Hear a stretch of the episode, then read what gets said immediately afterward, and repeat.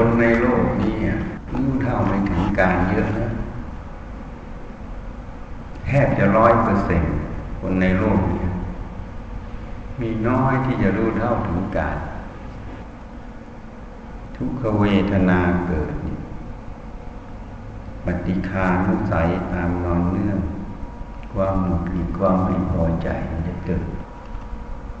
มันเป็นเหตุอันหนึ่งคือทุกขเวทนาเหตุที่สองคือความหลงเหมือนมือสองข้างเนี่ยมาประจวบกันมันก็ดังตกปุ๊บมันก็ดังขึ้นถ้ามือข้างเดียวตกมันก็ไม่ดังทีนี้ทุกขเวทนานั้นเนี่ยมันเป็นเรื่องประจำสังขารคือรูปเหตุนั้นพระพุทธเจ้าจึงตรัสไว้ร่างกายเป็นรังของโรคมีโรคอยู่ต้องแก้ไขมันตลอดเพราะมันเป็นเหตุปัจจัยเมื่อมีร่างกายนี้มาด้วยวิถีแห่งกรรมจึงมาเกิดอย่างนี้แล้วก็มีโรคอย่างนี้ตามมาเพราะเราสั่งสมกรรมไว้ทั้งดีทั้งไม่ดีเหตุนั้นพระอรหันต์ในอดีตที่ทรงเอตทัคคะที่อาพาธน้อยท่านก็ทำกุศลกรรมที่เป็นเหตุเป็นปัจจัยให้ท่านมีโรคน้อยที่นี่คนที่มีโรคมากมันก็ต้องมีเหตุมีปัจจัยที่สร้างไว้ในอดีตส่งผลมาถึงปัจจุบันที่นี่อดีตเรามองไม่เห็นนะแต่ปัจจุบันเราเห็นว่ามันเจ็บป่วยที่เจ็บป่วยเพราะอะไรก็เพราะมันมีรูปถ้าไม่มีรูปความเจ็บป่วยจะมีไหมก็เหมือนเมื่อวานพูดให้ฟังเราต้องยอมรับความจริงความต่างในสมมติตรงนั้นเมื่อมีร่างกายมันก็ต้องมีโรคพระเจ้าจะบอกร่างกายเป็นหลังของโรคคำว่าเป็นรังเป็นที่อยู่ที่เกิดของโรคถ้าไม่มีร่างกายคือไม่มีรังโรคก็เกิดไม่ได้อาศัยอยู่ไม่ได้นี่คือพุทธพจน์ที่พระเจ้าตรัสเอาไว้เพราะนั้นเราเห็นตรงนี้มันคือความจริงอันหนึ่งท่านจึงบอกคิรานะเภสัชเมื่อเจ็บป่วยก็อาศัยยารักษาพ่อประสิทธิ์บอกหายก็หายไม่หายก็ตายตายก็ทิ้งมันไปรักษามันอาศัยมันเฉยๆอาศัยยาแก้ปัญหามันตามเหตุปัจจัยแต่สิ่งที่สำคัญที่สุดคืออุปาทานความหลงว่ารูปนี้เป็นของเราเป็นเราเป็นตัวตนของเรานี่ตัวนี้สำคัญความหลงว่าเวทนานั้นเป็นของเราเป็นเราเป็นตัวตนของเรานี่ตัวนี้สำคัญความหลงสำคัญผิดนี้มันเป็นเหตุหนึ่งกรอบด้วยรูปกับเวทนาเป็นอีกเหตุหนึ่งเมื่อสองเหตุนี้ประจวบเหมาะเกิดขึ้นผลคือความทุกข์มันก็เกิดคือปฏิฆานุสัยคือความหงุดหงิดความกระทบกระทั่งในจิตความไม่สันโดษความไม่พอใจเหตุนั้นถ้าเราเข้าใจดังนี้ควรจะต้องรู้จักเอาประโยชน์จากสิ่งที่มันเกิดขึ้นการจะเอาประโยชน์จากสิ่งที่มันเกิดขึ้นนั้นไม่ใช่ว่าจะไม่ให้มีโรคเลยอ่ะมันเป็นเรื่องที่เป็นไปไม่ได้มนุษย์ทุกคนเกิดมาแล้วก็ต้องแก่ต้องเจ็บต้องตายต้องมีโรคจะโรคมากโรคน้อยก็แล้วแต่วิถีกรรมที่สั่งสมมาในอดีตผลักดันให้มาเกิดในชาติพันธุ์นั้นเป็นภาวะพันธุกรรมเหตุนั้นการแพทย์ยุคใหม่นี้เขาพยายามหา หน่วย ดี เอ็น เอ หน่วยพันธุกรรมของมนุษย์แล้วเขาจะสามารถพยากรณ์โลกบางอย่างได้กรรมนั่นเองผลักดันให้มาเกิดในชาติพันธุ์ในจุดนั้นนั่นแหละเป็นเหตุซึ่งสิ่งนี้เราเลือกไม่ได้เพราะเราไม่เลือกตั้งแต่ต้นถ้าเราสั่งสมกุศลกรรมไว้ในอดีตที่ส่งเสริมให้อายุมันยืนยาวโรคภัยน้อยเราก็จะได้อัตภาพที่โรคภัยน้อยอายุยืนยาวแต่เราทำกรรมที่มันตัดรอนชีวิตตัวเองให้สั้นลงโรคภัยมากมันก็ย่อมได้ผลดังนี้เมื่อปัจจุบันผลแห่งกรรมนั้นมันให้ผลเขาเรียกวิบากกรรมเมื่อผลแห่งกรรมให้ผลเราเลือกไม่ได้แล้วที่จะให้มันไม่มีเพราะมันมีเหตุคือรูปเป็นเหตุเวทนาความเป็นโลกก็ต้องตามมาเมื่อเรารู้ความจริงอย่างนี้ควรที่จะไปเดือดร้อนทุกข์ร้อนกับมันเลยถ้าไปเดือดร้อนทุกข์ร้อนกับมันมันก็แพ้มันอยู่ดีๆเพราะไม่สามารถเป็นไปได้ที่จะให้มีโลกเหตุนั้นเราต้องเอาประโยชน์จากสิ่งนี้ประโยชน์ข้อแรกคือต้องรู้ความจริงยอมรับความจริงว่าโลกเวทนามันย่อมมีมันมีเหตุคือรูปคือวิถีกรรมถ้าเรายอมรับความจริงตรงนี้ยอมรับความจริงอีกขั้นหนึ่งว่ารูปนี้ก็ไม่ใช่ของเราเป็นธาตุทั้งสี่เวทนาก็ไม่ใช่ของเรามันเนื่องจากธาตุสี่มันก็เป็นธาตุนั่นเองนี่ถ้าเราเห็นตรงนี้ยอมรับความจริงอันนี้ประโยชน์ที่สามความหลงสำคัญผิดว่ามันเป็นของเราเป็นเราจึงเกิดไม่ได้ความปรารถนาจะไม่ให้มันเกิดก็จะเกิดไม่ได้เมื่อความสำคัญผิดเกิดไม่ได้ความหลงเกิดไม่ได้ความหงุดหงิดความฟุ้งซ่านรำคาญในใจก็เกิดไม่ได้เมื่อความหงุดหงิดความฟุ้งซ่านรำคาญใจเกิดไม่ได้ความทุกข์ก็เกิดไม่ได้อันนี้ทุกข์ใจไม่ใช่ทุกข์กายทุกข์กายมันมีอยู่ต้องพิจารณามันใช้ธรรมะคือความจริงนั่นเองรักษาตนรักษาใจรักษาใจจิตนั้นอาจจะมีกำลังด้วยความรู้ความเห็นที่ถูกต้องด้วยสัจธรรมตรงนั้นจิตนั้นตั้งมั่นในสัจธรรมตรงนั้นอำนาจแห่งสมาธิจิตที่ตั้งไว้ชอบอาจจะรักษาโรคนั้นให้บรรเทาลงได้เขาเรียกธรรมโอสถเหตุนั้นคนเป็นโรคภูมิแพ้นี่นะเราเคยเป็นตอนเด็กมากเขาเรียกว่ามารยาทไม่ดีอ่ะต้องมีทิชชู่ไว้สั่งน้ำมูกตลอดทั้งวันไม่สวยงามเมื่อมาฝึกสติสมาธิมาปฏิบัติธรรมอาการเหล่านี้มันลดลงไม่ใช่หายขาดแต่มันลดลงนี่เหตุนั้นโรคภูมิแพ้มันมีอยู่ตัวกระตุ้นตัวหนึ่งคือจิตใจที่มันแปรปรวนไม่ตั้งมั่นทางการแพทย์ก็บอกไว้จิตใจที่แปรปรวนไม่ตั้งมั่นอารมณ์นั่นเองเขาเรียกว่าอารมณ์มันเปลี่ยนแปลงแต่เราเรียกว่าจิตใจมันแปรปรวนมันไม่ตั้งมั่นมันก็จะส่งเสริมให้โรคนั้นหนักขึ้นนี่เป็นเหตุหนึ่งเหมือนกัน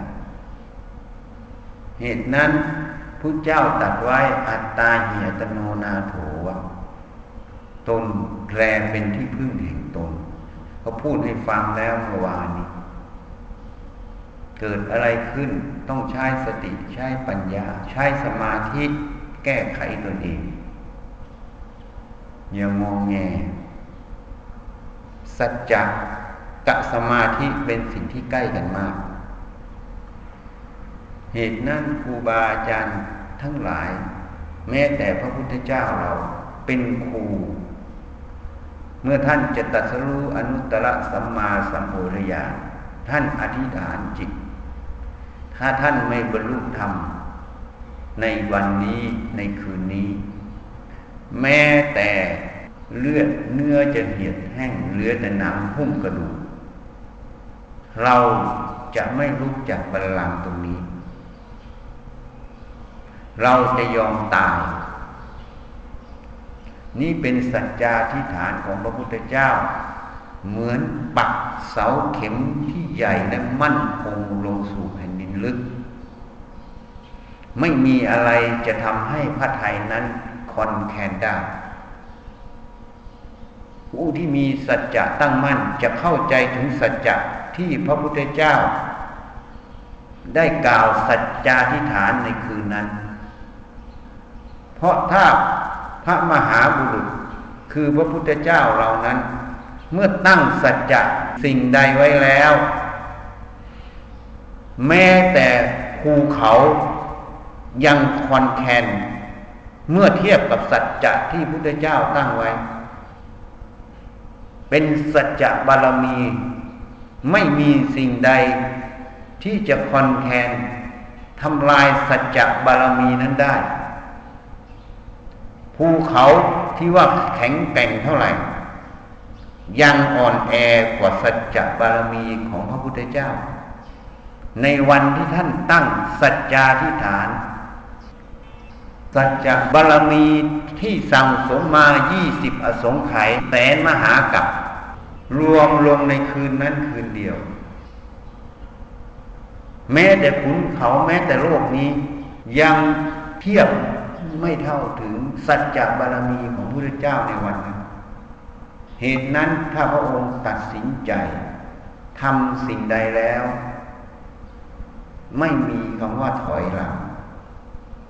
พระพุทธเจ้าเรานั้นท่านไปที่ใดท่านไม่เคยเหลียวกลับไปดูข้างหลังนี่เป็นเนติเป็นแบบอย่างเดินหน้าไม่มีถอยหลังมีอยู่ครั้งเดียวที่ท่านเหลียวกลับไปดูเพื่อส่งสัญญาณให้พระอานนท์ทูลอัญเชิญท่านอยู่อีกแต่พระอานนท์ไม่รู้เหตุไม่ทูลอัญเชิญพระพุทธเจ้าไม่อาราธนาท่านนั่นเองไม่มีอะไรที่จะทำให้พระองค์หวั่นไหวไม่มีอะไรที่จะให้พระองค์จะติดข้องที่จะต้องเหลียวย้อนกลับไปดูผ่านแล้วก็ผ่านอันนี้เป็นลักษณะของพระพุทธเจ้าไม่มีความอะไรในสิ่งทั้งปวงแม้แต่ชีวิตพระองค์ก็ไม่อะไรแต่เหตุที่จะให้พระอานนท์อาราธนาอยู่ต่อเพื่อประโยชน์ของมหาชนพระพุทธเจ้าไม่มีความอะไรในสิ่งทั้งปวงเหตุนั้นเมื่อท่านปองอายุสังขารแล้วแผ่นดินจึงไหวสะเทือนไปหมดพระอานนท์จึงไปทูลถามเกิดอะไรขึ้นพระเจ้าค่ะพระองค์จึงตรัสว่าเราตถาคตปองอายุสังขารอีกสามเดือนข้างหน้าเราตถาคตจะเข้าสู่ปรินิพพานพระอานนท์จึงทูลอาราธนาขอพระเจ้าอยู่ต่อพระองค์จึงตรัสไว้อานนท์สิ่งที่เราตถาคตตัดออกไปแล้วไม่ใช่วิสัยที่เราตถาคตจะคืนคำอันนี้เป็นสัจธรรมเป็นความจริงอันหนึ่งของพระพุทธเจ้าเพราะสัจจะบารมีของพระองค์นั้นหนักแน่นมั่นคงยิ่งกว่าขุนเขาเหตุนั้นสมัยเราอยู่ถ้ำยายปิหลวงพ่อประสิทธิ์บอกให้เก็บอารมณ์ไม่พูดมันจะยั่วเย้ยอยากพูดในใจอันนั้นถูกสำหรับคนอื่นแต่กับฉันไม่ถูกฉันกล้าพูดได้ถึงขั้นนี้เพราะเมื่อฉัน ตั้งใจลงเมื่อไหร่มันเป็นความสบายของฉันทันทีงั้นไม่ท้อถอยไม่หวั่นไหวไม่พูดก็ไม่พูดแม้แต่ท่านไม่ให้พูดกับชีฉันก็ไม่พูดตั้งสิบปีนะทำงานฉันก็ใช้สติไม่เข้าไปใกล้ไม่ให้มีเหตุที่เขาจะต้องถามฉันฉันไม่เคยพูดกับเขามาสิบปีแม้แต่คำพูดคำเดียวแม้แต่การยิ้มการทักทายกันไม่มีนั่นคือสัจจะที่เราให้ไว้แล้วมันจึงหนักแน่นฉันจึงเข้าใจไอ้เรานี่มันน้อยนิดเหมือนกบอยู่ในกะลาเหมือนน้ำอยู่ในถังจะเทียบกับมหาสมุทรมันน้อยนิดเมื่อเทียบกับพระพุทธเจ้าที่ทรงสัจจะบารมียิ่งใหญ่ไม่มีอะไรจะไปคอนแคนในสัจจะในความตั้งมั่นของพระองค์ได้นี่เป็นแบบอย่างเป็นเนติเป็นคติที่เราเราสาวกควรนำไปบำเพ็ญปฏิบัติท่านจึงบอกไว้ว่าภิกษุทั้งหลายให้เธอทั้งหลายจงเราเราตถาคตเป็นที่พึ่งที่ระลึกเดินตามรอยที่เราตถาคตได้นำพาพวกเธอไปแล้วพวกเธอจะไม่เดือดร้อนในภายหลังนี่ความมั่นคงแห่งสัจจะของพระพุทธเจ้ายิ่งกว่าขุนเขาขุนเขาที่ว่าแข็งแกร่งเท่าไหร่ยังสลายได้แต่สัจจะของพระพุทธเจ้าแล้วไม่มีแม้แต่ชีวิตพระองค์ก็ยอมให้ไม่ยอมแม้จะจะเสียสัจจะเพื่อชีวิตพระสาวกในอดีตก็เช่นกันอย่างจากครูบาท่านตั้งอธิษฐานอยู่อิริยาบถสามคือเดินยืนนั่งไม่มีอิริยาบถนอนเมื่อตาท่านมีปัญหาหมอได้บอกให้ท่านนอนหยอดตาท่านยอมเสียสละลูกตาแต่ไม่ยอมเสียสัจจะที่ท่านตั้งมั่นไว้เมื่อตาท่านดับท่านก็สำเร็จเป็นพระอรหันต์เมื่อท่านสำเร็จเป็นพระอรหันต์ท่านก็ยังทำความเพียรของท่านเดินจงกรมของท่านอยู่เหยียบสัตว์ตายภิกษุก็กล่าวโจทย์ท่านตอนตาดีไม่ยอมทำความเพียรพอตาบอดเลยมาทำความเพียรเหยียบสัตว์ตายเยอะแยะไปหมดนี่เบียดเบียนสัตว์จึงกล่าวโจทย์ไปถึงพระพุทธเจ้าพระองค์จึงเรียกประชุมสงฆ์แล้วตรัสไว้จะอุปาละนั้นไม่มีโทษเป็นลูกเราตถาคตท่านสำเร็จมรรคผลนิพพานแล้วโทษท่านไม่มีเจตนาท่านไม่มีนั่นเป็นกิริยาภายนอกของธาตุขันธ์นั้นเท่านั้นเรื่องก็เลยสงบนี่เหตุที่ท่านตาบอดเพราะท่านเป็นหมอในอดีตมีคนไข้มาให้รักษาแล้วบอกว่าถ้ารักษาตาให้หายได้ก็จะแบ่งทรัพย์สมบัติให้ครึ่งหนึ่งแม้แต่ลูกก็จะยกให้เมื่อรักษาหายแล้วคนไข้บอกว่าไม่หายมองไม่เห็นเพราะต้องการจะเบี้ยวทรัพย์นั้นด้วยความเห็นผิดท่านจึงให้ยาอีกชุดหนึ่งให้เขาตามมาผลกรรมนั้นตามมาในปัจจุบันในชาติท่านต้องใช้กรรมตรงนั้นนี่ท่านยอมที่จะตาบอดแต่ไม่ยอมเสียสัจจะนี่สัจจะบารมีของพระพุทธเจ้าของพระอริยสงสาวกที่ตามรอยพระพุทธองค์มาจนถึงปัจจุบันเหล่านี้เป็นคติเป็นแบบอย่างให้เราได้เดินเป็นทางเดิน ควรจะพิจารณาให้มากฉันจึงพูดให้ฟังหลวงพ่อท่านพูดเรื่อยใช่ไหมไอ้คนที่เจ็บอารมณ์ไม่พูดมันจะเยอะเยอะในจิตจะพูดแต่ไม่ใช่ฉันฉันพูดความจริงคือสัจธรรมพอฉันตั้งขึ้นมาเมื่อไหร่ฉันจะทำจุดนั้นทันทีแล้วมันเป็นความพอใจความสบายของฉันด้วยที่ไม่ต้องพูดเพราะสัจจะวันนั้นมันคุมหมดมันเหนือทุกอย่างสัจจะที่ตั้งลงไปแล้วมันเหนือทุกอย่างเพราะฉะนั้นสัจจะที่ตั้งไว้แล้วเมื่อตั้งไว้แล้วมันมั่นคงมันเหนือเหนือความที่อยากจะพูดคุยเหนือความอะไรทุกอย่างเพราะนั้นสิ่งที่เป็นข้อที่มาอ้างทั้งหมดมันเป็นเรื่องปีกย่อยหมดมันไม่เหนือสัจจะตรงนั้นมันจึงเป็นความสบายไงสบายที่จะทำไม่เดือดร้อนนั่นจึงบอกสิ่งเหล่านั้นที่หลวงพ่อพูดมันไม่ถูกต้องสำหรับฉันแต่อาจจะถูกต้องสำหรับคนอื่นท่านก็ไม่ได้ระบุชื่อคนฉันก็ไม่เดือดร้อนเพราะฉันไม่ได้เป็นนั่นเป็นความสบายของฉันถ้าตั้งขึ้นมาแล้วมันก็ทำของมันจึงยกเป็นตัวอย่างเมื่อฉันให้สัจจะฉันจะไม่พูดฉันก็ไม่พูดถึงสิบปีกับแม่ชีคนหนึ่งแม้แต่คำเดียวยังไม่พูดแล้วก็ไม่ใช่ไม่เห็นกันเห็นกันทุกวันจึงมายกเป็นตัวอย่างจึงมาดูพระชีที่นี่ไม่มีเลยนะพระพุทธเจ้าสำเร็จเป็นพระพุทธเจ้าได้เพราะสัจจาธิฐานที่ท่านตั้งไว้ในวันแรกที่ท่านถวายผ้าท่อนเก่าแก่ภิกษุรูปหนึ่งแล้วตั้งจิตอธิษฐานคือตั้งสัจจะนั่นเองว่าท่านปรารถนาพระโพธิญาณตั้งแต่วันนั้นมาพระองค์ไม่เคยที่จะทิ้งสัจจะตรงนี้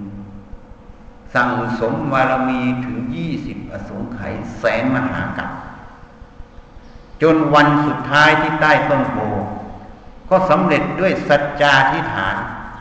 รวมสัจจะที่ตั้งสมมายี่สิบอสงไขยแสนมหากัปลงสู่วันนั้นอีกนี่ความสำเร็จเพราะสัจจะนั่นเองมันจึงเป็นบุญเป็นบารมีที่แข็งแกร่งนี่ชีเหมือนกันไม่มีสัจจะตั้งมั่นบวชมาเพื่ออะไรหลวงพ่อให้ไปอธิษฐานเพื่อปรารถนาพ้นกองทุกข์มีสัจจะตั้งมั่นตรงนี้อ่ะแล้วจะทำยังไงอ่ะไอ้ที่ทำไอ้ที่พูดมันตรงกับสัจจะที่เราต้องการไหมไม่พิจารณาพอแนะนำไปเขาบอกอาจารย์ไม่หวังดีต่อหนูอาจารย์ประจานหนูมันตรงสัจจะที่ตัวเองตั้งไว้ไหมฉะนั้นจึงยกตัวอย่างพระพุทธเจ้าตรัสไว้อานนท์ตถาคตจะทำกับเธออย่างไม่ทนุถนอมชี้โทษแล้วชี้โทษอีกขณาบแล้วขณาบอีกผู้ใดมีมรรคผลเป็นแก่นสารผู้นั้นย่อมทนอยู่ได้อานนท์เธอจงพบคนที่ชี้โทษเธอเขาคือบัณฑิตนี่พระพุทธเจ้าตรัสไว้อย่างนั้นพระพุทธเจ้าชี้โทษแล้วชี้โทษอีกขณาบแล้วขณาบอีกพระพุทธเจ้าก็ไม่หวังดีต่อพุทธบริษัทต่อสาวกใช่ไหมจึงว่ากรรมนี้หนักไงหนักนะหนักนะเพราะฉันเทียบขึ้นมาแล้วหนักนะนี่ร่วงเกินพระพุทธเจ้าเลยนะนี่ความอ่อนด้อยของสติปัญญาหนักเห็นไหมและยังไม่พอยังสำลิดเนี่ยสำลิดมาที่วัดพอได้ยินสิ่งที่เราชี้แนะนำชี้สำลิดเขามองยังไงรู้ไหมอ๋อชี้นี่มีคุณต่อเขาเขาได้เข้าใจในอัตธรรมบางอย่าง ถ้าไม่มีชีคนนี้เขาก็ไม่ได้ยินได้ฟังอัตธรรมนั้นเขาเอาชีนั้นเป็นครูอ่ะเขาไม่ได้มองชีนั้นร้ายนะเขายังขอบคุณชีกันนี่เขาเล่าให้ฉันฟังนะแต่ชีนั้นพอเห็นสำลิดขัดเคืองสำลิดอ่ะเห็นสำลิดดูเห็นสำลิดหัวเราะเห็นสำลิดยิ้มก็โอ้ยเขาเยาะเย้ยเราอ่ะเขาเยาะเย้ยเราไม่ทีใครก็ทีมันหรอวะถ้าทีคุณโดนบ้างหรอเนี่ยชีมันคิดอย่างนั้นเนี่ยแต่เขาไม่ได้คิดแบบนั้นเลยอ่ะเขาขอบคุณเขาบอกฉันน่ะเขาเล่าให้ฉันฟังเขาขอบคุณเขาได้เข้าใจธรรมะบางอย่างลึกซึ้งขึ้นเลยเพราะตัวอย่างตรงนี้อ่ะเขาได้เห็นได้เข้าใจเขายังจะขอบคุณยังจะกราบชีคนนั้นน่ะนี่สองคนความเห็นตรงกันไหมอีกคนหนึ่งเขาฟังเอาประโยชน์ฟังเป็นคติผิดก็เป็นครูถูกก็เป็นตัวอย่างเขาเอาประโยชน์เขาไม่ได้มองเพื่อจะตำหนิติเตียนหรือเพ่งโทษกันเขากลับเห็นคุณของคนนั้นกลับขอบคุณคนนั้นแต่เจ้าตัวมันคิดยังไงเยาะเย้ยฉันมาหัวเราะฉันโกรธขัดเคืองเขาอีกนะมันเลยน่าสังเวชไหมน่าสังเวชไหมน่าสังเวชไหมไอ้ที่ตัวเองโกรธเป็นฟืนเป็นไฟอยู่ตัวเองไม่พออกพอใจทั้งหมดเพราะเขามาเยาะเย้ยเราไหมในจิตเขายังขอบคุณอยากจะกราบเราอ่ะแต่เราไม่กราบตัวเองเขายังอยากกราบเรานะแต่เราไม่กราบตัวเองเราเหยียบย่ำตัวเอง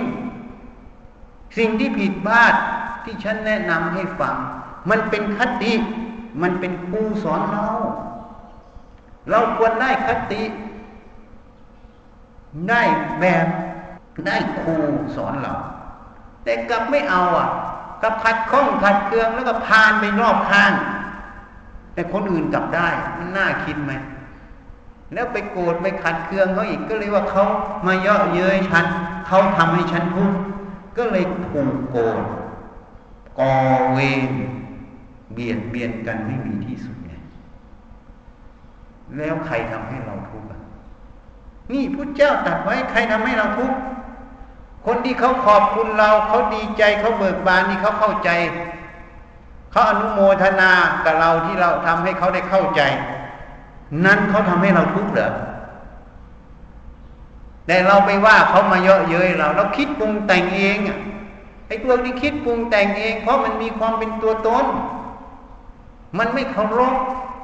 ความจริงว่าหัวจนเท้ามันไม่ใช่ของเราไม่ใช่เราไม่ใช่ตัวตนของเราอ่ะเราไม่เคารพความจริงอ่ะเราไม่เห็นความจริงอ่ะแล้วเราจะโทษใครอ่ะเรากอบด้วยความหลงเป็นอัตตาตัวตนสิ่งใดที่เขาพูดมาไม่ถูกกิเลสที่ตัวเองพอใจก็จะขัดข้องขัดเคืองใจทำลายตัวเองทำลายผู้อื่นอันนี้ไม่เคารพตนแล้วจะโทษใครอ่ะตัวเองยังไม่เคารพตัวเองเลยอ่ะน่าคิดไหมนี่แหละเขาเรียกว่าคิดผิด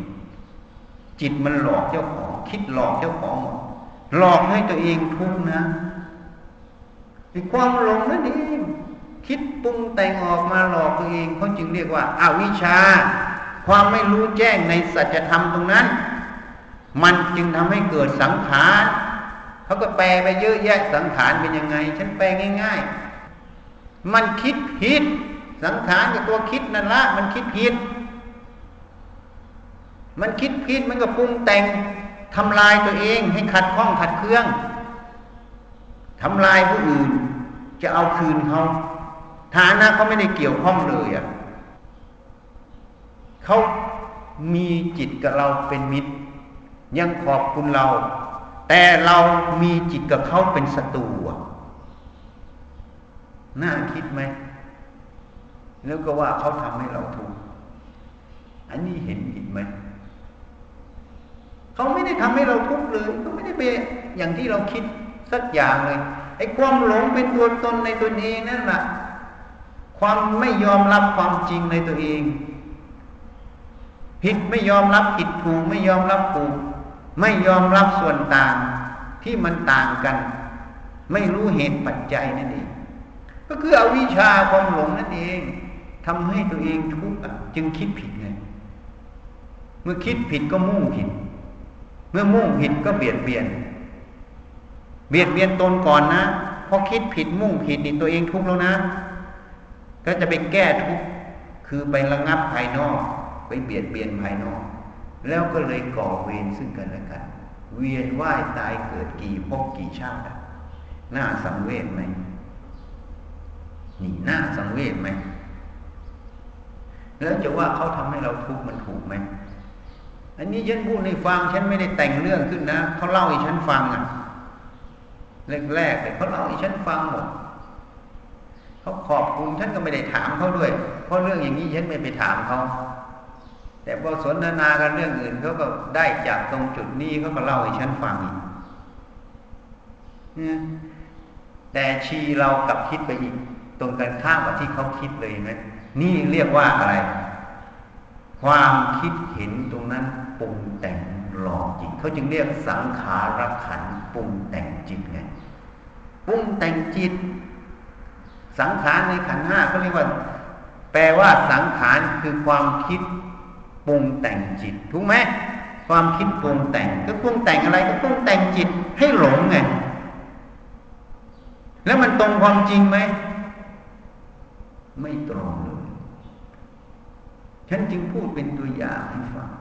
ฉันบวชพรรษาแรกมีชีคนหนึ่งมาบอกฉันเป็นอย่างนั้นอย่างนี้อย่างนี้อย่างนั้นฉันก็ฟังแล้วฉันก็อ้าปากเฉยๆเพราะอะไรสิ่งที่เขามาพูดว่าเราเป็นเช่นนั้นเช่นนี้เราไม่รู้เลยว่าเราเป็นนั้นจะว่าเราไม่รู้สึกตัวก็ไม่ใช่เราฝึกสติตั้งแต่อายุยี่สิบแล้วบวชตอนอายุสามสิบห้าสติที่ฝึกฝนไว้ตั้งสิบห้าปีแล้วนะเราจึงรู้ข้อหนึ่งทันทีสิ่งที่หลวงพ่อประสิทธิ์บอกจิตมันหลอกเจ้าของไงนี่แหละจิตมันหลอกเจ้าของเราก็ไม่ได้ตำหนิเขาเราก็เอาตรงนั้นน้อมมาสอนเราอีกระวังกิเลสความคิดเรามันจะหลอกเรานี่กลับเอาเขาเป็นครูอีกนะไม่ได้ขัดเคืองไม่ได้เกินแล้วเขาฟังเฉยๆฟังที่เขาพูดนิยายให้เราฟังไงเขากำลังพูดแต่งนิยายสร้างนิยายให้เราฟังโดยสมมุติเราเป็นตัวละครแต่มันเป็นนิยายนิยายเพราะมันไม่จริงก็เหมือนชีนั่นแหละขัดเคืองคุณสำลิดว่าคุณสำลิดเป็นอย่างนั้นอย่างนี้กำลังพูดนิยายไงคุณสำลิดไม่ได้เป็นอย่างนั้นกำลังพูดนิยายไงคำว่านิยายมันแต่งขึ้นใช่ไหมนี่เราจึงฟังนิยายอ๋อมันเล่านิยายเราฟังแล้วก็จบไปแต่เราเอาประโยชน์อย่างนิยายเป็นคติสอนว่าอ๋อจิตมันปรุงแต่งหลอกเป็นอย่างนี้เองเราต้องระวังจิตเราไม่ให้มันปรุงแต่งหลอกตัวเองไม่ได้โกรธเขาไม่ได้ยินดีไม่ได้ยินร้ายเอาเป็นคติเอาเป็นครูสอนเราระวังเราเรามีแต่ได้เนี่ยเขามองไม่เห็นหรอกมุมพวกนี้อ่ะฉันมีมุมพวกนี้อยู่ในใจฉันหมดจึงเอามาแนะนำพวกเราได้นี่ต่างกันไหมอ่ะเพราะนั้นสิ่งบางอย่างที่หลวงพ่อพูดพูดเพื่อแก้ปัญหาคนเฉยๆแต่ถ้าพูดโดยสัจจะความจริงบางอย่างไม่ตรงแม้แต่พูดว่าใครอยากรู้เรื่องหมอวิชัยให้ไปถามชีคนนี้ไม่มีตรงเพราะชีคนนี้ไม่เคยรู้เรื่องฉันเลย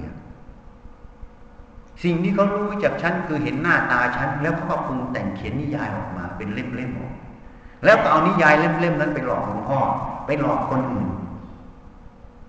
หลวงพ่อจึงมาถามฉันเรื่อยเวลาเขาพูดอะไรขึ้นมาไปถามฉันตัวต่อตัวท่านต้องการรู้ว่าชีคนนี้แต่งนิยายไหมแล้วท่านก็รู้ว่าชีคนนี้แต่งนิยายจนสุดท้ายก่อนท่านจะสิ้นพรรษาสุดท้ายใครว่าหมอวิชัยไม่ดีแต่ฉันว่ามีดีนะ ให้ย้ายขุดก็ไม่บ่นท่านก็หลบออกไปตรงนั้นคำว่าให้ย้ายขุดไม่เคยอันนั้นเลยทำตามหมดคำว่าทำตามหมดคืออะไรไม่มีทิฏฐิมานะไม่ใช่เหรอคนไม่มีทิฏฐิมานะเนี่ยดีหรือไม่ดีอ่ะเขาอ่านคำพูดท่านไม่ออกหรอกเพราะฉะนั้นพอคนฟังท่านพูดว่าอยากรู้เรื่องหมอชัยให้ไปถามชีคนนี้คนก็นึกว่าชีคนนี้รู้เรื่องฉันหมดรู้อยู่รู้นิยายเขียนนิยายเอาฉันไปเป็นตัวละครแต่ก็ไม่ใช่ตัวฉันด้วยนะเป็นชื่อสมมุติเฉยๆไปสร้างเป็นตัวละครแล้วก็ไปกรองให้ภาคชีให้คนทั้งหลายเกิดอคติสร้างกรรมทำให้เกิดความแตกแยกเป็นสิ่งที่พระพุทธเจ้าตำหนิไม่สรรเสริญความสามัคคีความไม่มีวิวาทะเป็นสิ่งที่เราตถาคตสรรเสริญพระพุทธเจ้าตรัสไว้ความแตกแยกสามัคคีความมีวิวาทะเป็นสิ่งที่พระองค์ไม่สรรเสริญเขาเข้ามาอยู่ในข่ายของศาสนาของพระพุทธเจ้ายังประพฤติสิ่งที่พระพุทธเจ้าตำหนิแล้วจะบอกว่าเป็นลูกตถาคตได้อย่างไรนี่น่าคิดไหมนี่เล่าให้ฟังอ่ะนี่ว่าน่าสังเวชนะนี่ถ้าฉันไม่มาพูดให้ฟังจะรู้ไหมว่าเราคิดผิดนะเราปรุงแต่งหมดเลยเห็นอย่างแล้วเมื่อถ้ารู้ว่าเราปรุงแต่งทั้งหมดทำไมไม่ฟังท่านตรงๆทำตามท่านบอกจะได้ความตรงได้ความไม่ปรุงแต่งอ่ะทำไมเอาความคิดความเห็นตัวเองเป็นใหญ่แล้วความคิดตัวเองเห็นตัวเองก็ไม่ถูกต้องตามสัจธรรมอีกมีแต่ปรุงแต่งเล่านิยายหลอกตัวเองอ่ะน่าคิดไหมแล้วจะว่าคนนี้รักตัวเองไหมจะคิดว่าคนนี้พึ่งตัวเองไหมจะนึกขึ้นว่าคนนี้เคารพธรรมไหมพึ่งธรรมไหมก็เลยเป็นโมฆะบุรุษโมฆะสตรีนั่นเองนี่น่าคิดไหมอันนี้เล่าให้ฟังอ่ะนี่แค่ความเห็นสองคนไม่ตรงกันอ่ะแล้วไปปรุงแต่งเขาว่าเขาเป็นอย่างนั้นอย่างนี้อย่างนี้อ่ะเห็นชัดๆเลยในขนาดบวชมาสิบกว่าปีนะยังปรุงแต่งขนาดนี้อ่ะแล้วคนมันบวชใหม่ๆมันจะไม่ปรุงแต่งเลยแล้วมันไม่รู้ว่ามันปรุงแต่งด้วยมันก็ปรุงแต่งมันก็สร้างนิยายเขียนนิยายขึ้นไปเรื่อยเป็นตัวละครก็ไปถ้าเป็นหนังสือก็ท่วมหัวแล้วอ่ะถ้าเขียนตามที่มันปรุงแต่งไว้นะเขียนลงบันทึกบันทึกบันทึกบันทึกตั้งแต่วันเนี้ยสิบกว่าปีเนี่ยขึ้นมาเนี่ยศาลานี้ก็ใส่หนังสือเล่มพวกนี้ไม่หมดเพราะมันเยอะมากแต่คุณค่าของหนังสือเล่มนี้มีไหมถ้าพูดถึงสัจธรรมคือความจริงที่เขียนเรื่องราวเหล่านี้ตรงความจริงไหมไม่มีไม่ตรงความจริงคุณค่าหนังสือเล่มนี้ท่วมศาลาเป็นไทยต้องเผาทิ้งหมดแต่มีประโยชน์สำหรับผู้มีปัญญาอยู่อย่างเดียวให้รู้ว่าความปรุงแต่งมันเป็นโทษอย่างนี้เราต้องระวังจิตเราไม่ให้มันปรุงแต่งหลอกเจ้าของเป็นคุณแค่ตัวเดียวสำหรับผู้มีปัญญา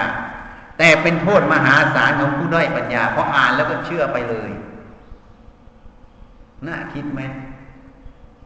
วันนี้ก็พูดให้ฟังใครจับได้ก็จับไปจับไม่ได้ก็ทิ้งไปไม่ว่าอะไรธรรมะเป็นของไม่ต้องซื้อไม่ต้องหาแล้วก็ไม่ได้บังคับให้เชื่อหรือไม่เชื่อใครจะเอาได้ก็เอาใครเอาไม่ได้ก็ทิ้งไปก็จบไม่ยินดีก็ไม่ยินร้ายเพราะธรรมะเขาไม่ยินดีไม่ยินร้ายเขามีแต่เมตตาให้แล้วเหมือนฝนตกฝนตกมันไม่เคยเรียกร้องเลยนะฉันตกมาเธอต้องหาภาชนะรับนะมันเรียกร้องไหมนะ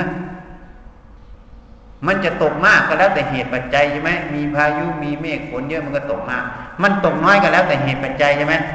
นี่มันยุติธรรมไหมฝนอ่ะนี่เรียกว่าธรรมชาติก็ยุติแค่นี้ลงง่ายๆไม่ได้ยินได้ฟังหรอกนะสัจจะพุทธเจ้านี่อาจจะเป็นพระปัญญาที่คุณของพระเจ้ามาชี้แนะเพราะเรื่องนี้เป็นเรื่องของพระพุทธเจ้าไม่ใช่เรื่องของสาวก ใครยังเคยได้ยินสัจจะของพระเจ้าหนักแน่นยิ่งกว่าขุนเขาขุนเขายังอ่อนแอกว่าสัจจะพระเจ้า